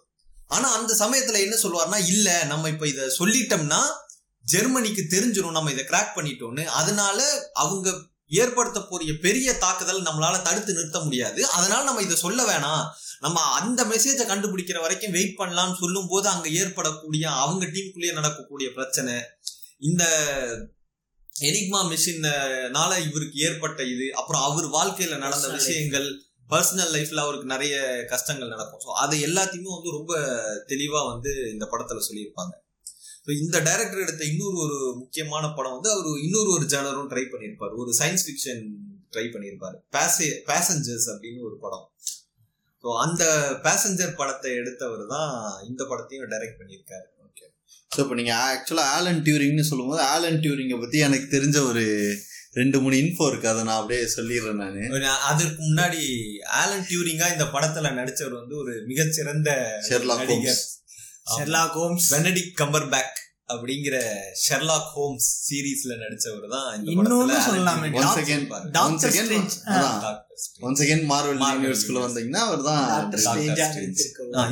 சொல்ல வந்த தகவல் இல்ல அதுதான் என்ன ட்ரிவியான்னு பாத்தீங்கன்னா, ஒன்னு ஆல்மோஸ்ட் எல்லாருக்குமே தெரியும், பட் அது வந்து ஒரு மித்தா எப்படிங்கிறது தெரியாது. என்னன்னு பாத்தீங்கன்னா, அவரு தன் வாழ்க்கையில என்ன கஷ்டங்களோ நான் அடுத்து சொல்றேன். அவர் வந்து சூசைட் பண்ணிக்கிட்டாரு. அவர் வந்து வீ ஹவுஸ் அரெஸ்ட்டில் வச்சுருந்தாங்க. அவர் எப்படி சூசைட் பண்ணிக்கிட்டாருன்னா, ஒரு ஆப்பிளில் பாய்சன் ஏற்றிட்டு சூசைட் பண்ணிக்கிட்டாரு. ஸோ ஆப்பிளில் பாய்சன் ஏற்றிட்டு அந்த ஆப்பிளில் ஒரு கடி கடிச்சிட்டு அவர்லாம் அவர் செத்துட்டார். அவர் வந்து ஒரு ஆப்பிளில் கடித்த அந்த சிம்பிளை தான் வந்து ஆப்பிள் வந்து தன்னோட லோகோவாக யூஸ் பண்ணுறாங்கங்கிற ஒரு மித்து இருக்குது. அது வந்து உண்மைன்னு சொல்ல முடியாது, பட் ஒரு மித்து. அதை அது கூட கனெக்ட் பண்ணுவாங்க. ஆலன் டியூரிங்கை வந்து ட்ரிபியூட் பண்ணுறாங்க. ஏன்னா அவர் தான் வந்து மாடர்ன் கம்ப்யூட்டர்ஸ்க்கு அவர் தான் ஃபாதருங்கிற மாதிரியான ஒரு விஷயத்தினால. ஒன்னொன்று என்னன்னு பார்த்தீங்கன்னா, அவர் வந்து ஆக்சுவலாக அவருக்கு இருந்த பர்சனல் ப்ராப்ளம் என்னன்னு பார்த்தீங்கன்னா, அவர் ஒரு கே. ஸோ இன் நைன்டீன் ஃபிஃப்டிஸில் வந்து கேவை வந்து கவர்மெண்ட் ஆர்கனைசேஷன்ஸ் வந்து அப்ரூவ் பண்ணல. ஸோ இப்போ பண்ணாத சமயத்தில் அவர் கேவாக இரு கேவாக இருந்தார். ஸோ அது வந்து அவர் கூட இருந்த இன்டர்ன்ஸை வந்து அவர் அப்படி கே இதுவாக ட்ரீட் பண்ணுறது கண்டுபிடிச்சி அவரை ஜெயிலில் அரெஸ்ட் பண்ணி, அவருக்கு இன்ஃபேக்ட் வந்து அந்த பாலியல் உணர்வு வர வராமல் இருக்கிறதுக்காக ஒரு ட்ரீட்மெண்ட் ஒன்று பண்ணுவாங்க. அந்த ட்ரீட்மெண்ட்டாக அவருக்கு பண்ணிட்டாங்க, அவருக்கு அந்த பாலியல் உணர்வே வரக்கூடாதுங்கிறதுக்காக. அவர் அப்புறம் ஹவுஸ் அரெஸ்ட்டில் வச்சுருந்தாங்க. ஒரு பெரிய ரெப்யூட்டட் சயின்டிஸ்ட்டுங்கிறதுனால அவர் ஹவுஸ் அரெஸ்ட்டில் வச்சுருந்து அவர் அந்த டிப்ரெஷன் ஸ்டேட்டுக்கு போய் தான் தற்கொலைக்கே அவர் போகிறாரு. ஸோ இதில் இது வந்து ஃபேக்ட். இப்போ இதோட என்ன நடக்குதுன்னு பார்த்தீங்கன்னா, அரௌண்ட் ஒரு two thousand seven or two thousand சிக்ஸில் வந்து அவர் எந்த கண்ட்ரியில் இருந்தாரோ அந்த கண்ட்ரியோட கவர்மெண்ட் வந்து எல்ஜிபிடி கம்யூனிட்டியை வந்து அப்ரூவ் பண்ணுறாங்க. So legally you can be a gay, lesbian, அந்த மாதிரி நீங்கள் இருக்கலாம், நீங்கள் ரெஜிஸ்டர் பண்ணிக்கலாம் அப்படின்னு சொல்லி அவங்க அப்ரூவ் பண்ணுறாங்க. அப்ரூவ் பண்ணும்போது இந்த மாதிரி ஒரு சயின்டிஸ்ட்டை வந்து நம்ம தான் டிப்ரெஷன் ஸ்டேட்டுக்கு தள்ளி கொலை பண்ணியிருக்கோம். ஆல்மோஸ்ட் லைக் அவரோட சூசைடுங்கிறது இந்த கவர்மெண்ட் ஆர்கனைசேஷன் கொடுத்த டிப்ரெஷனால. ஸோ அப்படின்னு சொல்லி அவங்களுக்கு அவருக்கு வந்து பப்ளிக்காக வந்து அந்த கவர்மெண்ட் அப்பாலஜைஸ் பண்ணுச்சு. அவர் அவர் அவங்க சார்ந்தவங்க யாரும் கிடையாது, பட் அவருக்கு நாங்கள் அப்பாலஜைஸ் பண்ணுறோம், அது ஒரு பெரிய தப்பு அப்படின்னு சொல்லிட்டு அந்த கவர்மெண்ட்டு வந்து அனௌன்ஸ் பண்ணாங்க. இது வந்து அவரோட ஒரு அடிஷ்னல் ஃபேக்டரியா. ஓகே, ஸோ இப்போ வந்து என்னோட லிஸ்ட்டில் இருக்கிற படம் பார்த்தீங்க அப்படின்னா the god must be crazy அப்படின்னு சொல்லிட்டு அந் அந்த படத்தை பற்றி தான் சொல்ல போகிறேன். காட் மஸ்ட் பி கிரேசிங்கிற பேரை கேட்கும் போதே வந்து நம்மளுக்கு வந்து அந்த படமாக அது என்ன சொல்ல வருது, கடவுளை பற்றி எதுவும் கிரிட்டிக் பண்ண போகுது அப்படிங்கிற மாதிரி ஒரு படம். பட் இந்த படம் வந்து நம்ம எப்படி பார்த்துக்கலாம் அப்படின்னா பொலிட்டிக்கலையும் சரி ரிலீஜியஸாகவும் சரி இந்த படம் வந்து உங்களை கொஷின் பண்ண வைக்கும். இது என்ன ரொம்ப சிம்பிளான கதை தான். என்ன நடக்கும் அப்படின்னு பார்த்தீங்கன்னா படத்தோட வெரி ஃபர்ஸ்ட் சீனில் வந்து ஒரு ட்ரைப் இருப்பாங்க. யூஸ்வலாக காடுகளுக்குள்ளார வந்து ட்ரைப் நிறைய ட்ரைப்ஸ் இருப்பாங்க. ச மனித சமூகமே ட்ரைப்லேருந்து வந்த சமூகம் தான். ஒரு ட்ரைப் இருக்கும். இந்த இந்த ஒரு அடர்ந்த காடுக்குள்ளே அந்த ட்ரைப் இருக்கும். அந்த ட்ரைப் இருக்கிற அந்த காட்டுக்கு மேலே வந்து ஹெலிகாப்டரில் வந்து ரவுண்ட்ஸ் போவானுங்க. யூஸ்வலாக அந்த ஃபாரஸ்ட் ஆஃபீஸர்ஸ்லாம் ரவுண்ட் போடுவோம். அவன் என்ன பண்ணுவாங்கன்னா ஒரு கொக்கோ கோலா, இப்போ நம்ம ஊரில் பாட்டிலில் வரும்ல, டின்னு கிடையாது, பாட்டில் கொக்கோ கோலா, அதை வந்து ஃபுல்லாக குடிச்சிட்டு என்ன பண்ணுவோம்னா அந்த காட்டில் தூக்கி போட்டுவான். இந்த ட்ரைப் உட்காந்துருக்கிற இடத்துல அந்த கொக்கோ கோலா வந்து சடனாக வானத்துலேருந்து வந்து விழுவோம். அவங்களுக்கு வந்து அந்த வெளி உலகத்தை பற்றியான எக்ஸ்போஷர் கிடையாது, ஹெலிகாப்டர் அது இதுங்கிற எந்த எக்ஸ்போஷருமே கிடையாது. அவங்களுக்கு சடனாக அந்த ட்ரைபுக்குள்ளார ஒரு பாட்டில் வந்து விழுவோம். விழுந்த உடனே எல்லாருமே ஃபர்ஸ்ட் அதை பார்த்துட்டு பயப்பட ஆரம்பிச்சிருவாங்க. ஏன்னா ட்ரைபுக்கு அதை நாலேஜ் கிடையாது. அவங்க வந்து இப்போ எப்படி நம்ம முதல் முறையாக ஒரு மனிதன் இடி மின்னல் மழையெல்லாம் பார்க்கும்போது எப்படி பயப்படுவான், அந்த மாதிரி ஒரு பயப்பட ஆரம்பிச்சிருவாங்க. அதை எல்லாரும் ஒரு சாத்தான் அப்படின்னு சொல்லி அதை விளக்க ஆரம்பிப்பாங்க. அதை நவுத்தி இது பண்ணுவாங்க, ஒதுக்குவாங்க. இவங்க எடுத்து என்ன பண்ணுவாங்கன்னா அதை டிஸ்ட்ராய் பண்ணலாம்னு சொல்லி தூக்கி வானத்தில் போடுவாங்க, திரும்பி கீழே வரும். ஸோ அப்போ அவங்க ஒரு ஒரு பாயிண்ட்டில் என்ன ஆகிடுன்னா அவங்களுக்கு லாங்குவேஜ் கிடையாது, ட்ரைபுக்கு லாங்குவேஜ் கிடையாது. ஒரு பாயிண்டில் அவங்க என்ன கன்வின்ஸ் ஆகிடுவாங்கன்னா அதுதான் கடவுள், அந்த பாட்டில் தான் கடவுள்னு கன்வின்ஸ் ஆகிடுவாங்க. ஏன் கன்வின்ஸ் ஆகிடுவாங்கன்னா அவங்கள்ட்ட இருக்கிற டூல்ஸை விட இந்த பாட்டில் ஸ்ட்ராங்காக இருக்கும். ஒரு உதாரணத்துக்கு ஒரு ஹட்டு அடிக்கிறாங்க அப்படின்னா என்ன பண்ணுவாங்கன்னா ஒரு குச்சை வச்சு சுற்றி எல்லாரும் அடிக்க ட்ரை பண்ணுவாங்க. இப்போ என்ன பண்ணுவாங்கன்னா இந்த பாட்டில் வச்சு அடித்தா அந்த நல்லா அந்த இது உள்ளே இறங்கும். ஏன்னா பாட்டிலோட எப்படி சொல்கிறது அந்த கெமிக்கல் கெமி கெமிஸ்ட்ரி அந்த இதை பார்த்தீங்கன்னா ரொம்ப டைட்லி கப்புல்டாக இருக்கும். அதனால பாட்டிலோட சீக்கிரம் உடையாது, அதோட ஷேப் பேப்பர் தானே இருக்கும். ஸோ அவங்க அடிக்கும் போது அது உள்ளே போகும். ஸோ இப்போ என்ன பண்ணுவாங்கன்னா இந்த பாட்டில் வச்சு அவங்களோட லெதர்ஸ் வச்சுருப்பாங்க, அந்த லெதரை வந்து சாஃப்ட் பண்ணுவாங்க, அந்த பாட்டிலை வந்து சுற்றி இது பண்ணுறோம். ஸோ இப்போ இந்த பாட்டிலுக்கு வந்து அங்கே வந்து நிறைய யூசேஜ் கிரியேட் ஆகிடும். அந்த அந்த பாட்டில்னால நிறைய பேருக்கு அங் அங்கே இருக்கிற வாழ்வியலுக்கு யூசேஜ் கிரியேட் ஆகிடும். இப்போ இந்த இந்த இடத்த நம்ம ஏன் மென்ஷன் பண்ணுறோம் அப்படின்னு பார்த்தீங்கன்னா அந்த பாட்டில் வந்து அந்த ட்ரைபுக்குள்ளார சடனாக உள்ளே புகுந்து அது அது வரைக்கும் அந்த ட்ரைப் வந்து ஒரு சோஷியலிஸ்ட் ட்ரைப். அந்த ட்ரைபுக்குள்ளார வந்து யாருக்கும் பேதமே கிடையாது. பொதுவாக ஒரு ஒரு எடுத்துகிட்டு வருவாங்க, பொதுவாக சமைப்பாங்க, பொதுவாக சாப்பிடுவாங்க. தனியுடைமைங்கிற சொத்துங்கிறது ஒன்று கிடையாது, யாருக்கும் சொத்துன்னு கிடையாது, எல்லாமே பொது.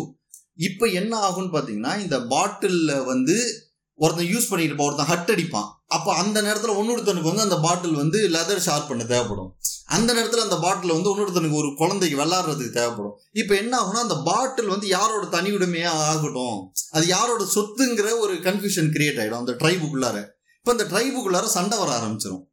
இது இந்த பாட்டில் எனக்கு, இந்த பாட்டில் உனக்கு அப்படிங்கிற அந்த சண்டை வர ஆரம்பிச்சிடும். இதை பார்த்தோன்னா இது இது எல்லாமே எதை கிரிட்டிக் பண்ணுதுன்னா கடவுளுங்கிற ஒரு க நீங்கள் அந்த பாட்டிலில் லிட்டரலாக இன்றைக்கி இருக்கக்கூடிய ரிலீஜியன், இன்றைக்கி இருக்கக்கூடிய சாதி அப்படிங்கிற மனநிலையிலேருந்து பாருங்கள்.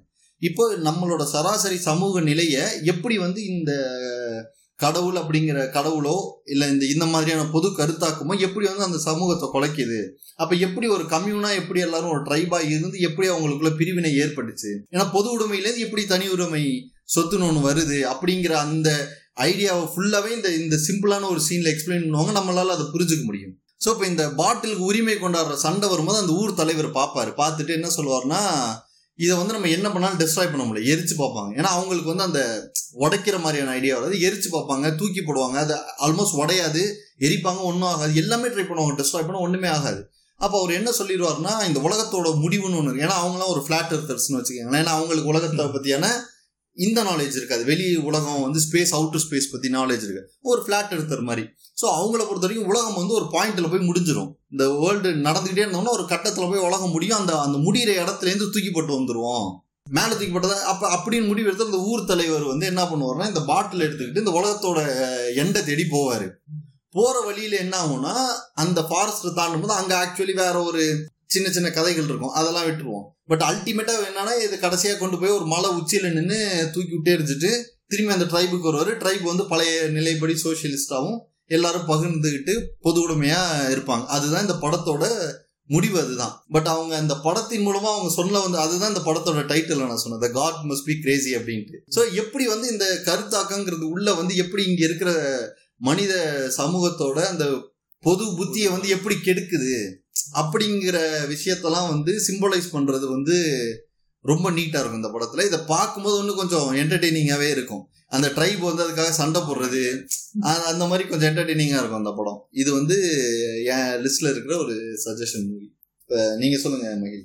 என்னுடைய லிஸ்ட்ல இருக்கக்கூடிய ஒரு படம் பாத்தீங்கன்னா ரெண்டாயிரத்தி பதினெட்டுல வந்த படம் தான். படம் பேர் வந்து ஆவ். அந்த படம் வந்து எப்படி சொல்றதுன்னா ஒரு சிக்ஸ் ஸ்டோரிஸ் இருக்கும், சிக்ஸ் பர்சன்ஸ் சிக்ஸ் ஸ்டோரிஸ் அந்த மாதிரி போகும். அது வந்து ஒவ்வொருத்தரோட ஸ்டோரி வந்து அஞ்சு அஞ்சு நிமிஷமா அப்படியே ஆறு பேர்த்தோட ஸ்டோரியும் காட்டிடுவாங்க இன்ட்ரோல. அப்புறமா அப்படியே அந்த ஒவ்வொருத்தரோட ஸ்டோரியும் மிக்ஸ் ஆகி மிக்ஸ் ஆகி வரும். அந்த ஒவ்வொருத்தரோட ஸ்டோரியும் வந்துட்டு எப்படின்னா ஒரு இடத்துல வந்து மீட் ஆகும், கிளைமேக்ஸ் கிட்டத்தட்ட எண்டில் வந்து ஒரு மீட் ஆகும். மீட் ஆகும் போது ஒரு சேஞ்ச் நடக்கும். ஸோ அது வந்து இது வந்து ஒரு ஒரு ஃபேண்டசின்னு கூட சொல்லலாம். இந்த படம் வந்து ஃபேண்டசின்னா time time machine time travel அதெல்லாம் கூட மிக்ஸ் ஆகி கூட இந்த படத்தில் காட்டியிருப்பாங்க. ஸோ அந்த ஆறு ஸ்டோரிக்குமே அந்த ஆறு ஸ்டோரியுமே சுவாரஸ்யமாக இருக்கும். ஒவ்வொருத்தர் அந்த பர்சனோடைய கேரக்டரும் சரி, ஆட்டிடியூட், ஐ மீன் அவங்களுக்கு வரக்கூடிய அந்த ஸ்டோரி எல்லாமே வந்து ஒரு யூனிக்காக இருக்கும். அதனால இந்த படம் நம்மளுக்கு போரும் அடிக்காது, ப்ளஸ் வந்து சுவாரஸ்யமாக கொண்டு போய் அந்த கிளைமேக்ஸ் எடுத்துவாங்க. அந்த இடத்துல ஒரு டேர்ன் எடுக்கும், ஒரு சேஞ்ச் வரும் அந்த ஆறு பேர்த்துக்குமே சரி. வரும்போது நம்மளுக்கு ஒரு நல்ல ஒரு பாசிட்டிவான ஒரு இதோட சேர்ந்து அந்த படம் முடியும். ஸோ இந்த படம் வந்து எதுக்கு நான் சொல்றேன்னா இது ஒரு என்டர் டோட்டலா ஒரு என்டர்டெயின்மெண்டா நம்மளுக்கு வந்துட்டு நல்லா போர் அடிக்காம போயிடும் படம். ஸோ அது ஒரு முக்கியமான படமா நான் பாக்குறேன். மேபி இது வந்து எப்படி சொல்றது, இது வந்து தமிழ்ல டப் பண்ணி ரகசியம் அப்படின்ற டைட்டில் வச்சு விஜய் டிவில கூட போட்டாங்க. அதுக்காண்டி வக்கீல் சாப் வக்கீல் ஐயா அப்படின்னு அந்த மாதிரிலாம் பண்ணாங்க. பட் இது வந்து ஒரு சில நல்ல படங்கள் அந்த மனம் அதெல்லாம் வந்து தமிழ் டப்ல போடுறாங்களா, அதெல்லாம் மக்களுக்கு ரீச் ஆகணும்ன்றது தான் போடுறாங்க. ஸோ நல்ல படம் கூட. ஆக்சுவலா இது நீங்க மென்ஷன் பண்ணும் போதே நான் சொல்றேன்ல, இந்த படத்துல வந்து பாத்தீங்கன்னா ஒரு மல்டி லேயரிங் இருக்கும் இந்த கதையில. அதுதான் ஆக்சுவலா இந்த படத்துல வந்து எனக்கு ரொம்ப பிடிச்சிருந்தது. இத வந்து ஹிந்து ரிலீஜியன் கூட சில பேர் கம்பேர் பண்ணி பார்த்தாங்க. சிவனோட ஆறு டிஃப்ரெண்ட் அவதாரங்களை பத்தியான ஒரு எக்ஸ்பிளாய்டேஷன் அப்படிங்கிற மாதிரி. சிவன் பார்வதியோட எக்ஸ்பிளாய்டேஷன் வந்து தேவதர்ஷினியும் ஒருத்தரும் இருப்பாங்க. சோ அந்த மாதிரி அது வந்து நம்ம ஆல்ரெடி இது இன்ஃபேக்ட் பாத்தீங்கன்னா இது ஒரு ஒரு ட்ரிவியா கிடையாது. இப்ப நம்மளுக்கு அந்த சினிமாலாம் பார்க்கும்போது எது எங்கே அந்த கனெக்ட் ஆகுது, ப்ரீ டெஸ்டினேஷன் படத்தை பத்தி நம்ம இதுக்கு முன்னாடி சொல்லியிருக்கோம். அந்த ப்ரீ டெஸ்டினேஷன்ல வர கதை என்னன்னு பாத்தீங்கன்னா சிவனுடைய அந்த அந்த லாஜிக் இருக்கும்ல, ஒரு ஒரு பையன் வந்து அவன் பையன் பொண்ணு வந்து அதுவே பையனாகும், அந்த பையனுக்கும் அந்த பொண்ணுக்குமே கல்யாணம் நடக்கும், ஒரு குழந்தை பிறக்கும். அந்த குழந்தை ஒரு பொண்ணா இருந்து திடீர்னு ஒரு காலகட்டத்துல சோ இது வந்து ஒரு ஒரு லூப்குள்ளாரியே இந்த இது நடக்கும்ல, ஜேன் ஜேன் தி டைம் டிராவலரா அந்த மாதிரி ஏதோ ஒரு இது இருக்கும். சோ அந்த பாராடாக்ஸ வந்து இது உள்ளார ஒரு கதையில வச்சிருப்பாங்க.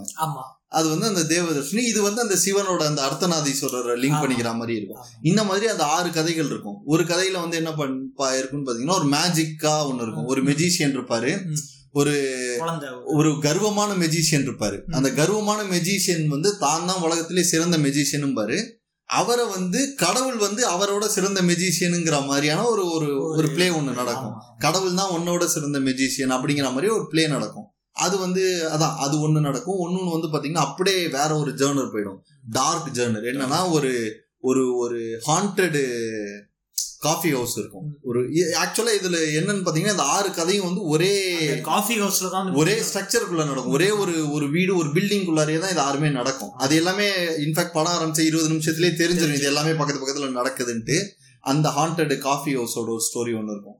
ஸோ இந்த மாதிரி படம் பாத்தீங்கன்னா ஆறு டிஃப்ரெண்ட் ஜேர்னர் இருக்கும். இந்த எல்லா ஜேர்னருக்கு மேலேயும் ஒரு லேயர் இருக்கும். என்ன லேயர்னு பாத்தீங்கன்னா இந்த இந்த ஆறு பேருக்குமே சம்பந்தமே இல்லாத ஒரு ஒரு புரோட்டகனிஸ்ட் இருப்பாங்க. அவங்க வந்து இந்த அவங்க லைஃபோட சாரோஸை சொல்லுவாங்க. உடனே இந்த ஆறு கதையில ஒரு கதை வரும். இந்த மாதிரி அவங்களுக்கும் இதுக்கும் கனெக்ட் ஆகிற மாதிரி காட்டிக்கிட்டே இருக்கும். அவங்க கதையோட முடிவும் இந்த கிளைமேக்ஸோட முடிவும் ஒன்னா வந்து ஒரு இடத்துல லிங்க் ஆகும். அது எல்லாமே ரொம்ப பர்ஃபெக்டா பண்ணிருப்பாரு. இது வந்து நீங்க அதான் ஒரு ஒரு மிக்சரா ஒரு ரொமான்டிக் இருக்கும். ஆக்சுவலா பாத்தீங்கன்னா ஒரு ஒரு லெஸ்பியன் ரொமான்ஸ் ஒன்று இருக்கும். ஸோ இந்த மாதிரி படத்துல வந்து நிறைய விஷயங்கள் இருக்கும். அப்புறமா நம்ம சொன்ன மாதிரி அந்த மேஜிக்கல் ரியலிசம் இருக்கும். ஒரு காமெடியில மிக்ஸ் பண்ணி ஒரு மரமும் ஒரு மீனும் பேசும். ஒரு ஒரு சமையல்காரனுக்கு அந்த மீன் வந்து பேசுற மாதிரி விஷயங்கள்லாம் சொல்லும்.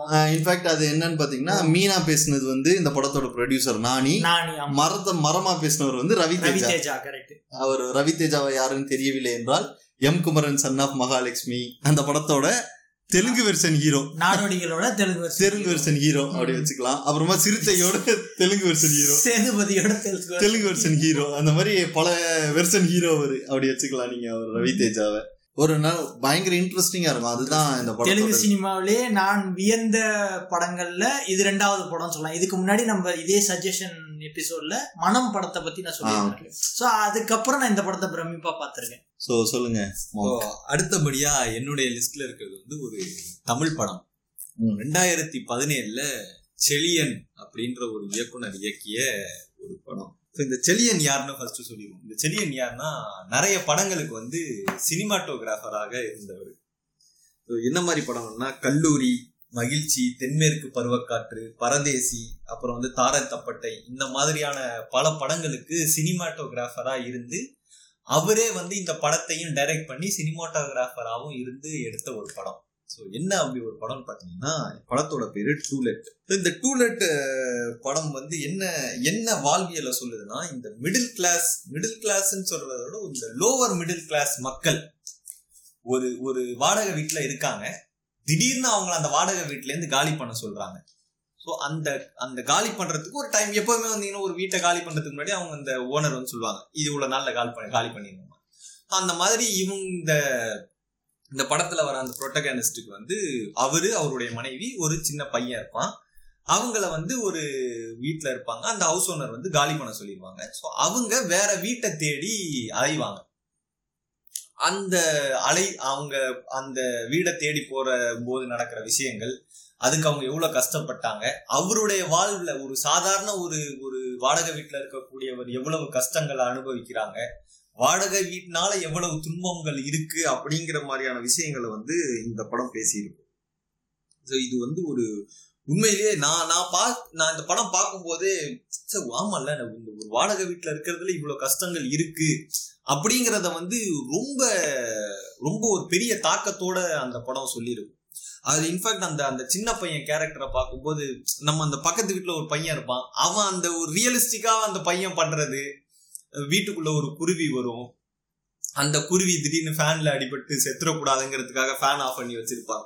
அந்த மாதிரி அவங்களுடைய யதார்த்த வாழ்வியலில் ஒரு சாதாரண மக்கள் வந்து இப்போ நம்மளே என்ன பண்ணுவோம்னா நம்ம வீட்டு தெருவில் ஒரு நாய் இருக்கும், அது ஒரு குட்டி போட்டுருச்சுன்னு வச்சுங்களேன், என்னதான் நம்ம நாயை பிடிக்கலாம், குட்டி போட்ட ஒரு நாய்க்கு பார்த்தோம்னா நம்ம போகும்போது ஒரு பிஸ்கெட் போடுவோம், இல்லை அதுக்கு நம்ம வீட்டில் சாப்பாடு இருந்துச்சுன்னா வைப்போம். நம்மளை அறியாமலேயே அந்த ஒரு ஒரு உணர்வு ஏற்படுதில்லை. அந்த மாதிரி அந்த படங்கள்ல இந்த மாதிரி ஒரு சின்ன சின்ன காட்சியில கூட அந்த யதார்த்த வாழ்வியலையும் யதார்த்தமான மனிதர்களின் மனநிலையை வந்து ரொம்ப ரொம்ப அழகா சொல்லியிருப்பாரு.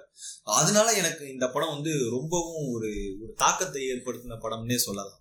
இப்போ நீங்க வந்து இந்த டைரக்டரை மென்ஷன் பண்ணீங்க, சினிமாட்டோகிராஃபரா இருந்து ஒரு கதையை கொண்டு வந்திருக்காரு. அந்த மாதிரி நிறைய பேர் வந்திருக்காங்க தமிழ் சினிமாவை பொறுத்த வரைக்கும். பாத்தீங்கன்னா பாலு மகேந்திராவா இருக்கட்டும், அவருடைய படங்கள் டைரக்ட் பண்ற படங்கள்லாம் பாருங்களேன், கேமரா வைக்கிற ஃப்ரேமும் சரி, அந்த அந்த ஃப்ரேம்ல சொல் அந்த ஃப்ரேம்லயே கதையை சொல்லுவாரு. நீ ஒரு சாதாரணமா வச்சிருப்பாரு ஃப்ரேம், நம்மளுக்கு அது சாதாரணமா தெரியும், ஆனா அந்த ஃப்ரேம் நம்மளுக்கு கதையை சொல்லும்.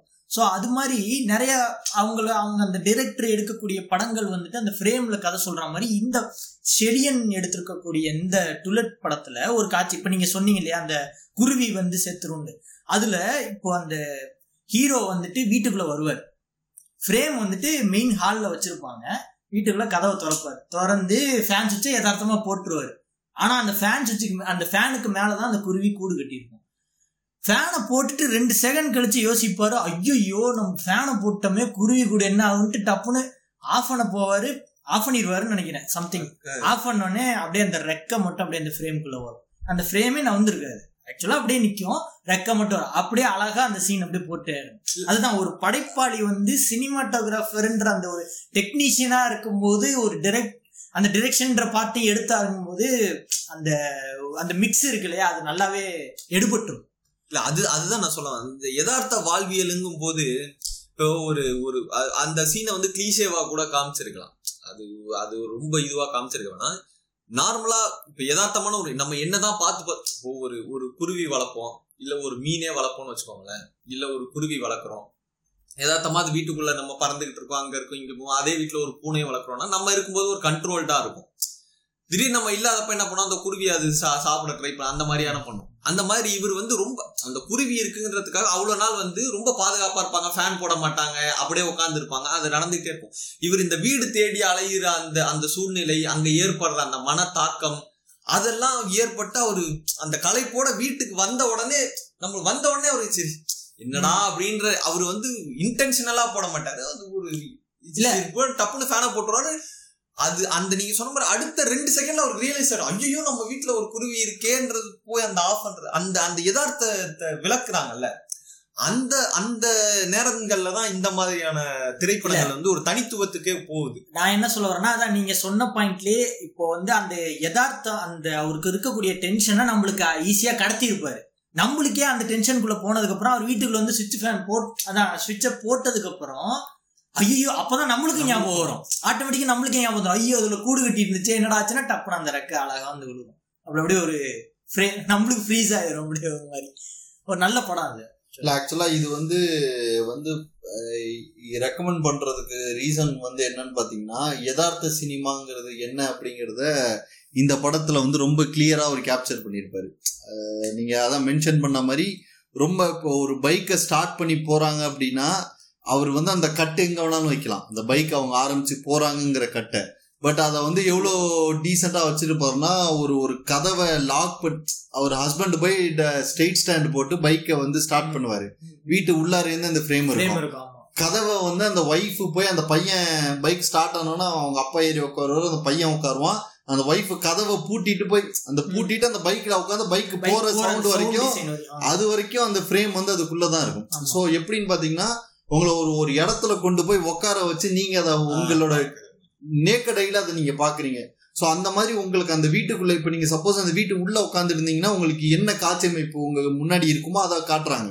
அவங்க வந்து டிஃப்ரெண்ட் ஆங்கிள் வைக்கணும், ஷார்ட் வைக்கணும், அந்த மாதிரி எல்லாம் இல்லாம ரொம்ப அதை யதார்த்தமா கேப்சர் பண்றதுன்னு இருக்குல்ல, அது வந்து சாதாரண விஷயம் கிடையாது. பட் அதை வந்து சவுண்ட் டிசைன், சினிமாட்டோகிராஃபி, அந்த இயக்கம், அந்த நடிகர்களோட ஒத்துழைப்பு, இது எல்லாமே மெர்ஜ் ஆகும்போது ரொம்ப பர்ஃபெக்டா அது வந்து செட் ஆயிடும். இன்ஃபேக்ட் நீங்க சொன்ன அந்த ஒரு விஷயம் தான், கேமராமேனா இருந்து இங்க இயக்குனரானவங்க நிறைய பேர் வந்து நல்ல நல்ல படங்கள் எடுத்திருக்காங்க, இன்க்ளூடிங் கேவி ஆனந்த், பாலு மகேந்திரா, இது இப்ப இவர் செலியன், இத மாதிரி நிறைய கேமரா நிறைய பேர் இருக்காங்க, விட்டு போகலாம் எக்கச்சக்க பேர். விஜய் மில்டன் வந்து எடிட்டர், அவரு அவரும் கேமராமேன், நட்டி ஆனா நடிகர் இருந்தாலும் அவர்கிட்ட ஒரு ஹீரோ அந்த இது நடிப்புன்ற இல்ல நடிப்புன்ற ஒரு விஷயத்தை வெளிக்கொண்டு வர்றாரு. அந்த சினிமாட்டோகிராஃபரா இருந்தா அந்த மாதிரியான இயக்குனரானவங்களோட லிஸ்ட் பாத்தீங்கன்னா இந்த மாதிரி இருக்கும், எல்லாருமே நல்ல. இன்ஃபேக்ட் ஜீவா அவரை மென்ஷன் பண்ண மறந்துட்டேன் பாருங்க, இந்த உள்ளம் கேட்குதே ஜீவா அவர் இறந்துட்டாரு, அவரு இந்த சங்கர் படங்களுக்குலாம் அவர் தான். ஆமாமா, நிறைய படங்களுக்கு வந்து அவர் கேமரா, அவரு லிங்குசாமியோட க்ளோஸ் ஃப்ரெண்ட், லிங்குசாமியோட ரெண்டு மூணு படங்களுக்கும் அவர் தான் கேமரா பண்ணியிருந்தார்.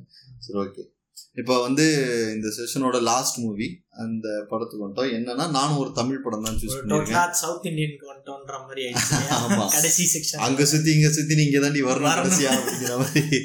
ஸோ என்னன்னு பார்த்தீங்கன்னா நைன்டீன் செவன்டி எயிட் ஆல்மோஸ்ட் வந்து நம்ம ப்ரீவியஸ் ஜென்ரேஷனோட வெரி ஏர்லி இயரா, லைக் வந்து நம்ம ப்ரீவியஸ் ஜென்ரேஷன் யாருன்னா ரஜினி கமல் அவங்களோட ஏர்லி ஸ்டேஜ்.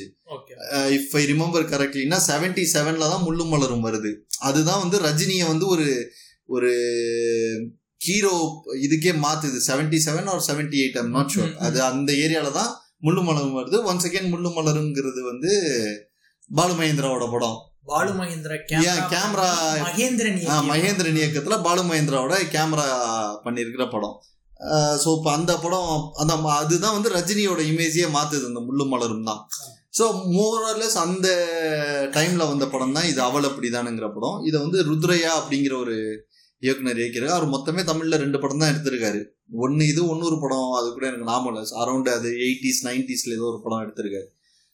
ஸோ இந்த படம் வந்து இந்த அவள் அப்படிதானுங்கிற இந்த படம் வந்து பார்த்தீங்கன்னா தமிழ் சினிமாவில் அது வரைக்கும் இருந்த ஒரு மரபு இருக்கும்ல, ஒரு பெண் அப்படின்னா ஒரு விதவை அப்படின்னா அவளுக்கு ஒரு மரபு இருக்கும், அந்த மரபு நான் யார் உருவாக்குனாங்கிற டீட்டெயிலுக்குள்ளேயும் நான் சொல்கிறேன். ஒரு ஒரு பெண்ணை ஒரு ஒரு தொழில் செய்யும் பெண்ணுன்னா அந்த தொழில் செய்யும் பெண்ணுக்கு ஒரு மரபு இருக்கும், ஒரு விதவைனா அவளுக்கு ஒரு மரபு இருக்கும், ஒரு அக்கானா அவளுக்கு ஒரு மரபு இருக்கும். வந்து ஒரு தங்கச்சி அப்படின்னா அவளுக்கு ஒரு மர அப்போ இந்த தமிழ் சினிமாவில் ஒரு பெண்ணுக்கு இப்படி தான் இருக்கணுங்கிற நிறைய மரபுகளை வந்து கட்டமைச்சிக்கிட்டே இருந்தாங்க. ஒரு தங்கச்சின்னா இப்போ ஈவன் முள்ளு மலரும் பேசுகிறோம், முள்ளு மலரும் தங்கச்சி எடுத்துட்டிங்கன்னா ரொம்ப ஸ்டீரியோடிபிக்கலான ஒரு தங்கச்சி தான்.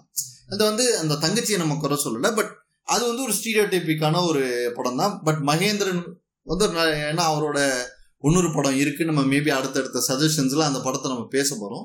பட் ஸ்டில் ஸ்டீரியோ டைப்பை உடைக்கிறதுங்கிறது வந்து அப்பப்போ ஒரு சில இயக்குநர்கள் வந்து செய்வாங்க. இப்போ இன்னைய காலகட்டத்துக்கு இதை கம்பேர் பண்ணோம்னா இறைவியை எடுத்தீங்க அப்படின்னா இறைவியை விட நூறு மடங்கு ஒரு பெண்ணியத்தை வந்து முத உடச்சி பேசின.